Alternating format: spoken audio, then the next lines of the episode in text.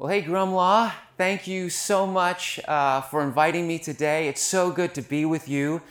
Um, I love being with you um, in your community. You have always been so welcoming and so loving. So, thank you once again for inviting me.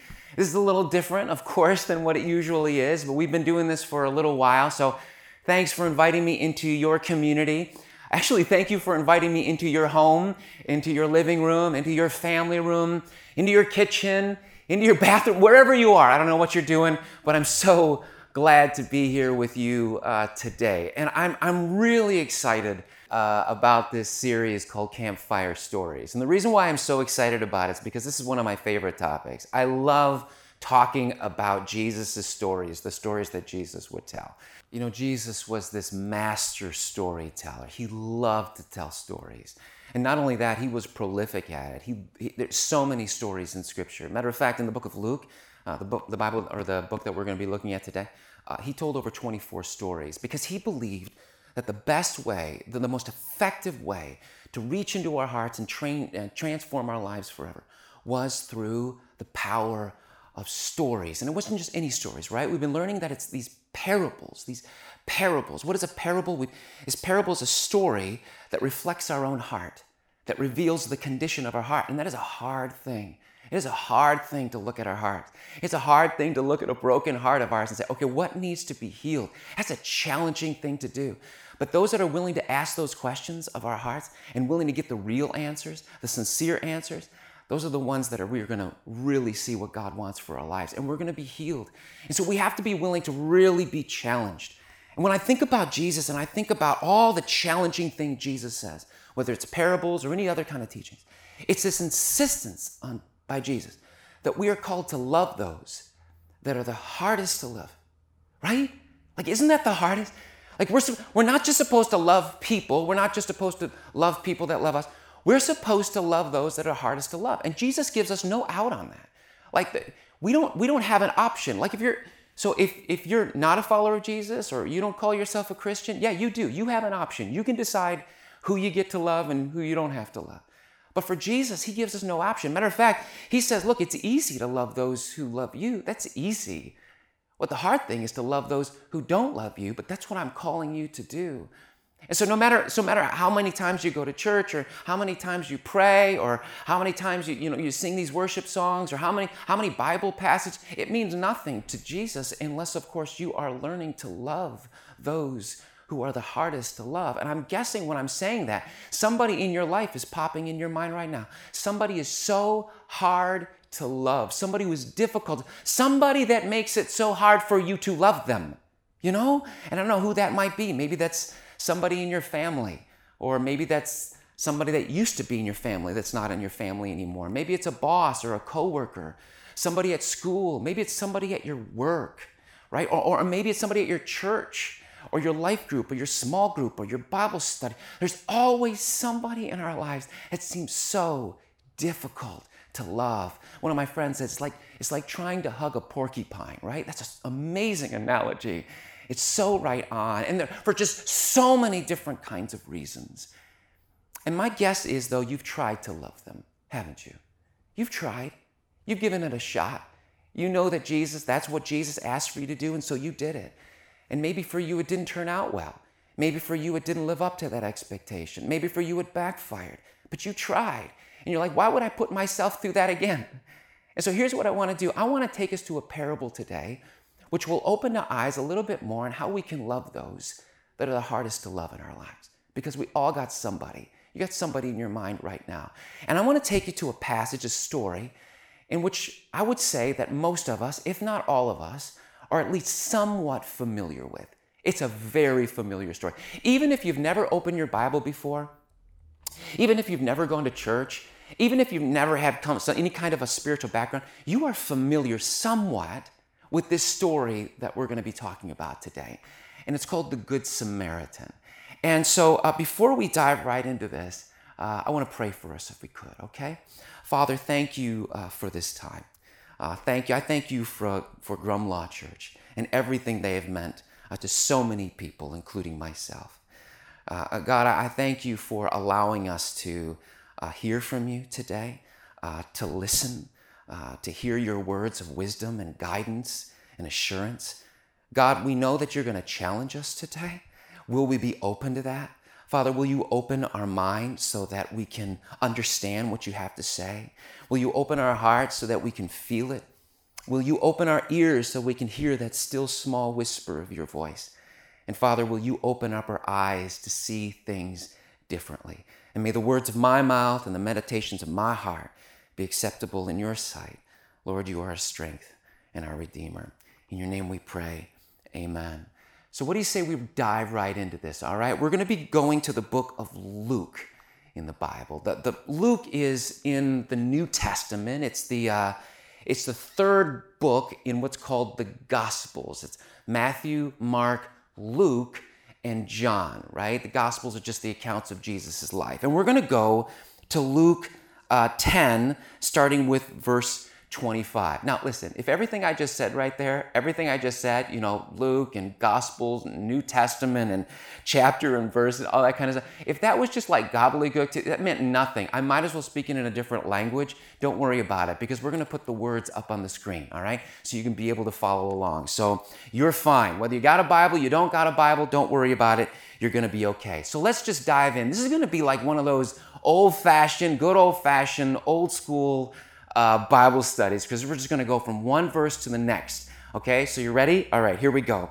It says this On one occasion, an expert of the law stood up to test Jesus. All right, let's stop right here. An expert of the law. What was what are we talking about here? Well, the law in Jesus' day was the first 5 books of the Bible. Sometimes it was called the law of Moses, other times it was called the Torah the first five books of the Bible Genesis, Exodus, Leviticus, Numbers, and Deuteronomy. This was the law of the land. This is what the Jewish people followed. It was God's law. Law, rules, regulations. There was no separation of church and state. Everything was God's law. So this is this is the law that they're talking about. And the guy that comes up to meet Jesus is an expert in it. He's an expert in the law. Now, not only would he have known the first five books of the Bible um, you know, backwards and forwards like the back of his hand. But an expert in law would have memorized the first five books of the Bible.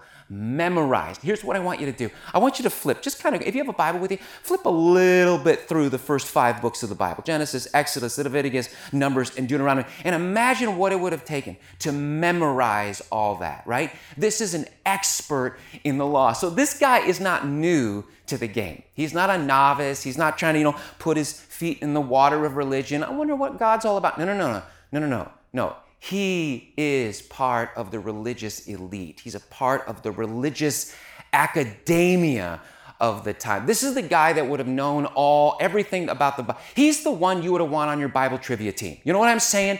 If there was such a thing. He would want you, you would want him to be a part of this because he was so smart. This is the guy that comes up to greet Jesus. And he asks Jesus a question. So he says, actually, right before that, uh, Luke gives, um, gives a word a word to tell us um, why this man is coming up uh, to ask a question of Jesus. Can, can anyone shout out from where you are the word that Luke uses uh, to give us the reason why the man is coming to see Jesus?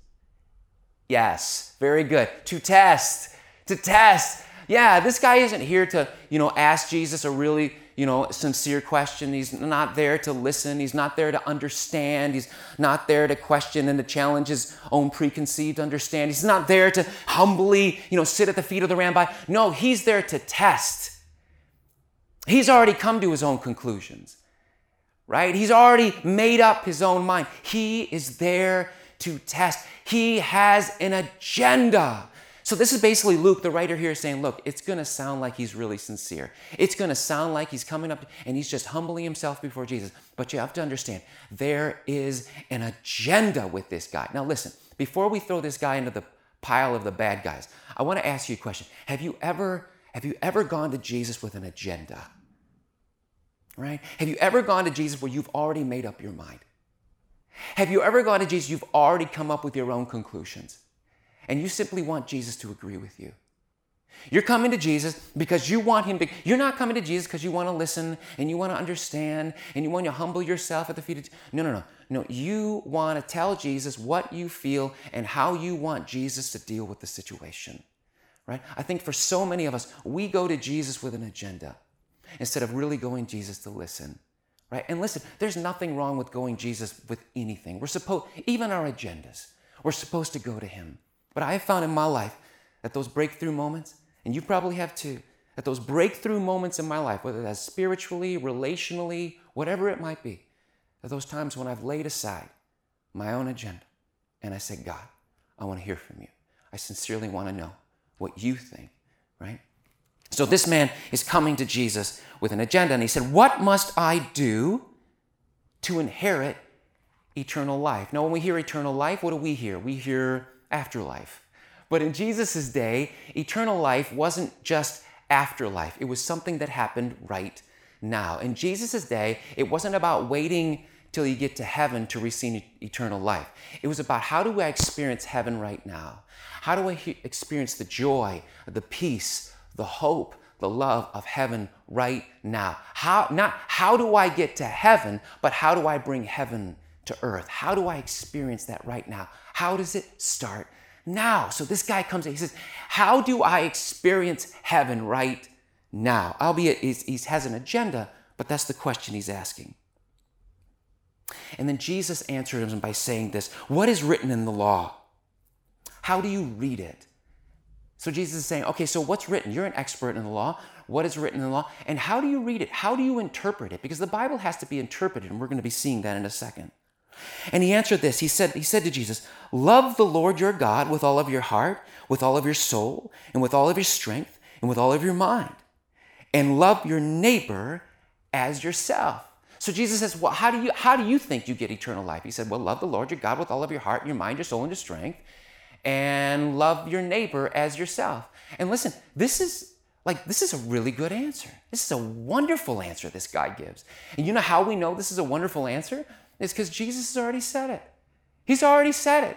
He's already said this. Like not long before this, Jesus has already said these exact words. Somebody comes up to Jesus, Jesus, what's the greatest commandment? In all the Bible, what's the greatest commandment? And Jesus says, well, there's two. Love the Lord your God with all of your heart, your mind, your soul, and your strength. And love your neighbor as yourself. All the law and the prophets, all of the scripture, it's based on these two commandments. And this guy is just saying what Jesus has said, which really brings us to a question, doesn't it? Why is this guy asking a question of Jesus that he already knows the answer to? Right? Like, why is Jesus asking this question, which he already knows how Jesus would respond? Because the way that Jesus would respond, he's probably, Jesus has probably been saying this a lot. This is probably a theme of Jesus. And this man would know that. Why is he asking Jesus a question in which he already knows the answer? He already knows how Jesus is going to respond. Love the Lord your God with all of your heart, your mind, your soul, and your strength. And love your neighbor as yourself. It's just really weird. It's really, really strange. And then Jesus answers him and he said, Well, you have answered correctly. It's like, Yeah, good job. It's what I've been saying for a long time. He says, Do this and you will live. And this is where it's supposed to end. The story's supposed to end right here. It's done, really. I mean, this would be a good place to end, and he would smile and he would walk away, and Jesus would turn away, and he would go and do some miracles or more teaching but it doesn't. And it says here, Luke says, but he wanted, meaning the expert in the law, he wanted to justify himself. So he asked Jesus, and who is my neighbor? Oh, oh do you see what's happening here? Do you see, you see what's going on here? This is a, this is a trap right? This is a this is like a sabotage. This is all for all my Beastie Boy fans, listen, all y'all, this is a sabotage. He has led Jesus. He thinks he's led Jesus into a corner. This is the reason why he asked Jesus a question here, and you know Jesus is going to answer. He already knew how Jesus was going to answer this story. He already knew how Jesus was going to answer this question. It's because he wanted to get Jesus to get to this point. And who is my neighbor. Now, the, the reason why he, he asked this question is because there's a big debate going on in Jesus' day. And the question is, who was our neighbor? Because in the Old Testament, the law that this guy's an expert of, in the Old Testament law, God said this He said, Love your neighbor as yourself. But here's the thing God never gave any specifics on who your neighbor is. He simply said, Love your neighbor as yourself. But he didn't say who your neighbor was. So this neighbor had to be interpreted because the Bible has to be interpreted. And so people from all over and all different backgrounds and all different, you know, kind of uh, religious backgrounds and, and academic, they would begin to say, okay, so who is my neighbor? And they began to put people in categories like, this is my neighbor, this is not my neighbor right? Some people would say, well, my neighbor is, yeah, my next door neighbor. Some people say, well, my neighbor is the, the person that's uh, the person in my family or the person in my religious group or my faith community or that person that is my country or my tribe. Right? Whatever that is, whatever it might be, like that's the person that I'm supposed to love, like I love myself, and there are people that I don't have to. Like this is the bucket that I have to love, and these are the people that I don't have to love the way that I love myself. And it was put into categories. And this, uh, this guy says, or the, Luke says, that this guy came to justify himself. So, so it suggests that this guy already had a bucket. He already had a category. Like he had a group of people that he was supposed to love with everything that he had, that he loved himself. And there were people that he didn't have to. I mean, he could if he wanted to, but there were people he didn't have to love the way that he loved himself because these are the people that were his neighbors. And he probably had really good reasons for it, really good justification for it. He could probably back it up with scripture. And I'm guessing it's the same for you. I'm guessing it's the same for you. That there are people in your life you know you're supposed to love, but they're just so difficult to love and you've justified it. Right? You've given reasons for it, excuses for it, and they're really good ones. And maybe you even backed it up with scripture. And so this guy says to Jesus, All right, Jesus, who is my neighbor. And this guy thinks he's backed Jesus into a corner. And Jesus then tells this story, this parable, and he says this.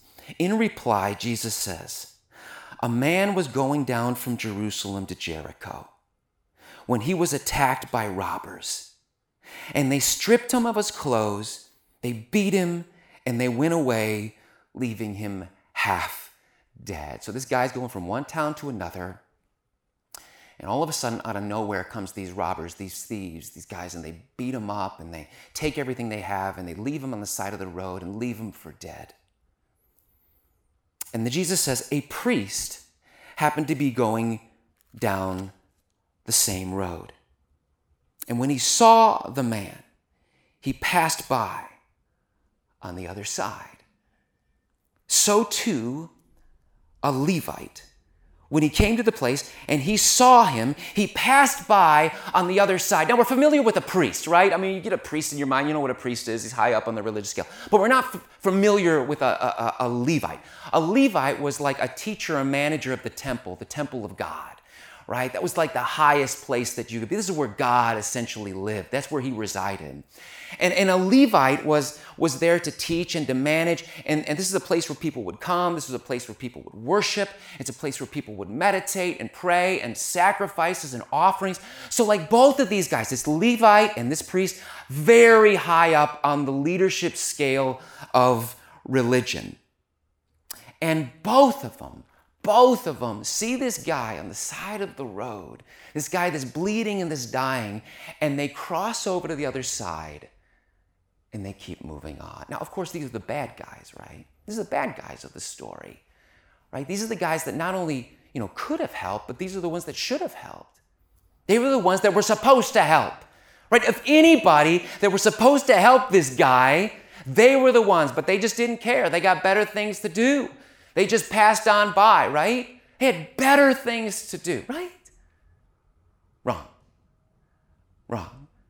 In, in Jewish times, in, in, in biblical times, in the days of Jesus, in the law of Jesus, it said that if a Levite or a priest touched uh, uh, uh the body of a, a dead person or a bleeding person, that it meant that they were ceremonially unclean. Say that one time they were ceremonially unclean, which meant they were no longer, for a period of time, able to help other people in their community. To just touch this man, to help this man who is bleeding or dying, meant that they would have to sacrifice so much of what they did and helping so many other people that would need them for a long period of time. You see what Jesus is doing here? Already in this story, Jesus is saying this is not black and white. Right? This isn't this isn't cut and dry. Like there's there's complexities here. Isn't that true? There's complexities in all of our lives, and we need to see that. We need to look under. Jesus is already forcing us to look underneath the surface of the story, to see it deeper than what we would normally see it, to see it beyond what meets the eye. And then Jesus says, so we've talked about the Levite, we talked about the Samaritan, I mean, we've talked about the, the priest, and then Jesus said, but a Samaritan, but a Samaritan. Now, it's impossible for me to adequately express to you the hatred that the Jewish people had for Samaritans. Impossible. Like the hatred is so deep, the animosity was so deep. It was a, a family uh, hatred. It was, a, it was from family, from family, from generation to generation. It was ingrained into the very core of who they were. Like there was nothing good about a Samaritan, nothing right? And so, you know, this story is often called the Good Samaritan. To a, Jew, that, to a Jewish person, that would have been the most preposterous statement ever. That would have been like an oxymoron at the highest degree. There was nothing, nothing good about a Samaritan. And Jesus tells a story about a Samaritan. And he said, But a Samaritan, as he traveled there, came to the man and where he was, and he saw him, and he took pity on him. He went to him and he bandaged his wounds, pouring oil and wine. And then he put the man on his own donkey and brought him to the inn and took care of him. And the next day, he took out denarii and he gave it to the innkeeper and he said, Look after him. And when I return, I will reimburse you for any expense you may have had. Jesus is just like pouring on the compassion here. He's like pouring on the empathy. It's like this, this Samaritan is just giving and giving and giving and sacrificing and sacrificing and sacrificing. It's so that nobody in the crowd could be, well, that Samaritan, he just did it for himself. No. No, there's no way he could have done it for himself.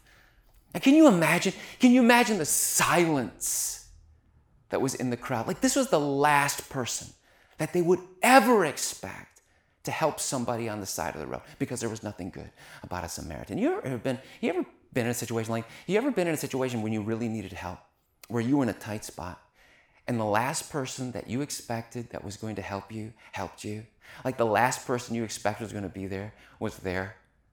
Uh, I've been in that situation many times. But in fact, I can remember a time that we were, we were moving and transferring things, and I asked a lot of people to be there, and the person that showed up was the person that I least expected. And you know what it forced me to do? It forced me to look at that person a very different way.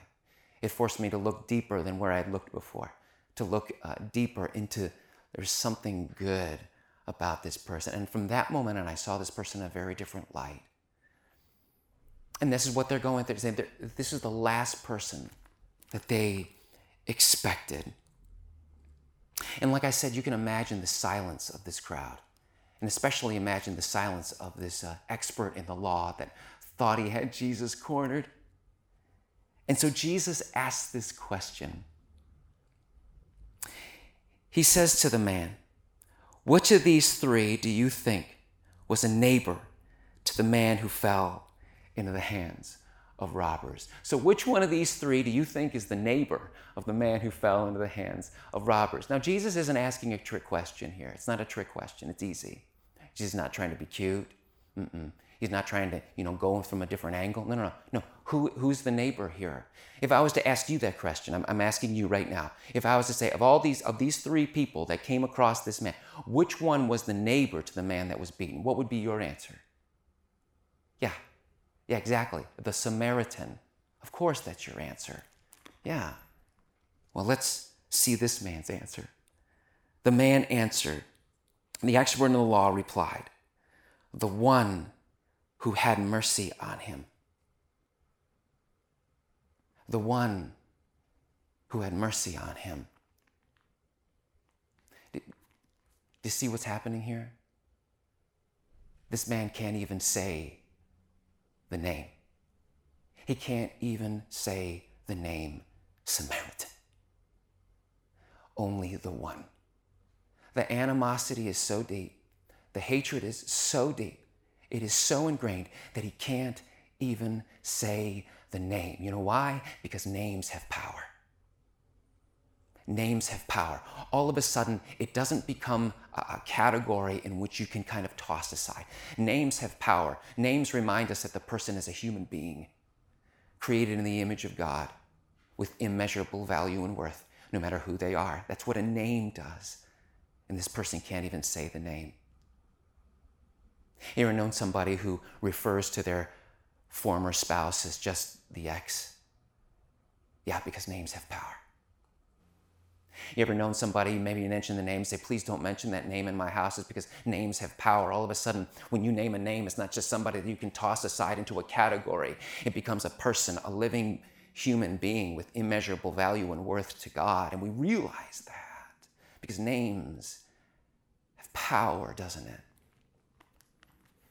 You know that person, when, I, when you mention that name in your presence, it just brings up a sense of anxiety Maybe your blood begins to boil. Maybe you just be, maybe there's something inside you that clenches. Well, guess what? That's the one that Jesus wants you to love, like yourself.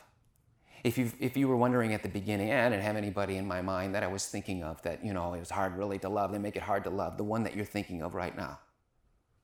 That's the one that Jesus calls you to love, the way that you love yourself. And that can be tough and that can be challenging. He couldn't even say the name. And Jesus says, Go. Go and do likewise. Go and be like this man. And here's the thing is that um, we want to love those that are hardest to love. And we know in the story it tells us that we're supposed to do that. But sometimes it's difficult to know how. And I think in this story, Jesus gives us a clue. I think Jesus gives us kind of a push in the right direction. And it's the word that he uses when he talks about the Levite and when he talks about the, the priest and when he talks about the Samaritan when they saw the man. The word saw. The word for saw that Jesus uses in the Greek is the word horao. Everybody uh, on that side of the camera, I want you to say horao. Yeah, really good, really good. Now, horao can mean, has a couple different meanings. It, can mean to see or to see with your eyes, you know, the normal way that we see. And, uh, and this is the way that the priest saw the man on the side of the road. This is the way that the Levite saw the man on the side of the road. But there's another way of seeing. Horao also means, and it's used as much throughout Scripture, is to see not with your eyes, but to see with your heart to see deeper, to see deeper than when your eyes can see. We need to see those that are the most difficult to love with new eyes, with the lens of Christ. This is the kind of uh, eyes that God has for you, the kind of eyes that God has for me. In 1 Samuel, it says that man sees the outward appearance, but God looks at the heart. It's the eyes that see with our heart into someone else's heart. You see, if we're ever going to love people, we have to have new eyes. We have to ask God to see with new eyes. Not to see with our eyes, but to actually see deeper with our hearts into someone else's heart. We need to see the good in other people. We need to see the good. And you maybe say, well, you know what, the person I'm thinking, there is no good. Just like this guy said about the Samaritan. There is no good but that is not true. That is not true. No matter what, no matter no matter what, no matter who it is, there is always something good. Something good underneath. And yeah, you know what? Maybe it's piled on by life and situations and sin and junk and everything is piled up. But underneath all of it, there is some good to find. We can't give grace unless we find the good. And the reason I can say there is good because in the very beginning of the Bible, when God created the human race, He called everything good. Matter of fact, he called the human race, he called human beings very good. And he never took that goodness away. Inside of every single one of us, there is something good to hold on to. Let me ask you a question. Have you ever tried to pray for somebody that was very difficult to love, somebody that you couldn't find any good in, but you still tried to pray for them? How long did that go for? I'm guessing not long at all. I'm guessing it stopped very, very quickly because we have to find some good in people in order for us to show grace. We need to find the good in others, no matter what it is. See, when we find the good, when we search for the good and we find it, all of a sudden our hearts begin to change and we begin to love people the way that Jesus loved people, the way we're called to love others like ourselves. And it's really, really hard. It really is hard sometimes. And I'm not saying it won't it will always turn out the way that you think it's going to turn out. But Jesus never said, love other people if it meets your expectations. Love other people, you know, as long as it doesn't come back to haunt you. No, no, no, no, no. Love them no matter what. And you'll be amazed on heart, their hearts begin to change as well. I'm, I'm thinking of a story. It happened years ago um, where, where God taught me this. Um, years ago, I was a, still am, but I to do a lot more professional acting. I remember uh, we were doing a show, and it was a really, really good show. And there was this, um, there was the stage manager of this show that, for some reason, uh, she had it out for me. She didn't like me, and I had no idea why. Um, a stage manager is somebody who is who takes over the show after the director leaves. So the director's there, the director has everything going fine, and then the stage manager comes in and makes sure everything runs smoothly. Well, this stage manager really really did not like me for some reason. I have no idea what it was. And every time I would come off, off stage, every single show, she would go directly to me and tell me all the things that I did wrong, all the mess ups, all the lines that I missed, all of it, as if I didn't know. She would continually come up to me. Matter of fact, it wasn't just me. People would come to me and say, like, what did you do to her? I'm like, I have no idea. She just doesn't like me. I don't know what it is. She was just so hard to love. I remember um, at the end of one of the shows, I, there was a, a lighting cue that was off, and that was her fault, right? And I'm thinking halfway through the show, I'm thinking, oh man, when I when when when this is done, when we get done with this show and I get off the stage, I know she's going to be waiting for me. So I'm going to have something to get back at her. I'm going to say something, you know, and this is this is a real this is a doozy right? It's a really, really good one. And so I'm thinking about that, and we bow and we go off the stage, and I'm just about to go off, and she's not there, right? She's not there where she usually is waiting for me. And so I kind of move into the dressing room, and of course, there she is kind of following me. And right before I'm about to move into the dressing room and I'm about to you know, turn around and say something, I heard God speak to my heart. I really do. I really felt God say to my heart, say, Scott, find the good. Find the good. And I remember in these split seconds, I thought to myself, but God, I have a doozy. Like, this is the day for me to come back with something. And I hear it again Scott, find the good. So, uh, sure enough, she comes right to me, and I say, hey, be, before you give me a note, and I'm ready for it, I got my pad and paper and everything. Before you, you know, I just want to say something. Um, I just want to tell you how good I just want to tell you how good you are at what you do. I said, I could never do what you do. I could never keep all of this running. I could never keep this show running and all of these actors and the lights and the sound and get everybody to. I could never do what you do the way that you do it. And I just wanted to tell you that, and I truly meant it. I want to tell you that you do such a fabulous job at this. So just thank you for that. And I remember because we are in the dressing room now, and there's like silence. Everybody wondering what was going to happen next. And then I, I get out my pad of paper and I, I said, okay, sorry, what, what did you want to say? And I wasn't being facetious or I wasn't being sarcastic. I literally wasn't. This is just what God asked me to do. And she looks at me, she says, Oh, yeah, um, yeah, nothing. I mean, we can talk about it later.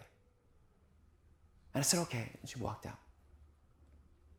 And I remember um, I was the last one because it always took me a while to get everything off and get the makeup off and get everything. I remember I was the last one out of the theater. And as I'm about to walk out of the theater, of course, I heard the voice behind me, and she said, Scott.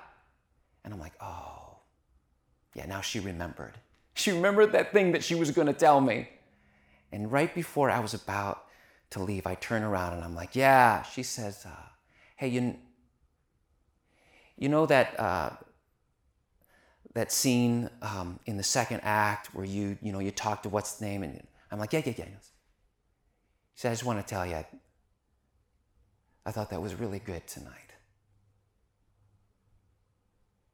And I said, thanks.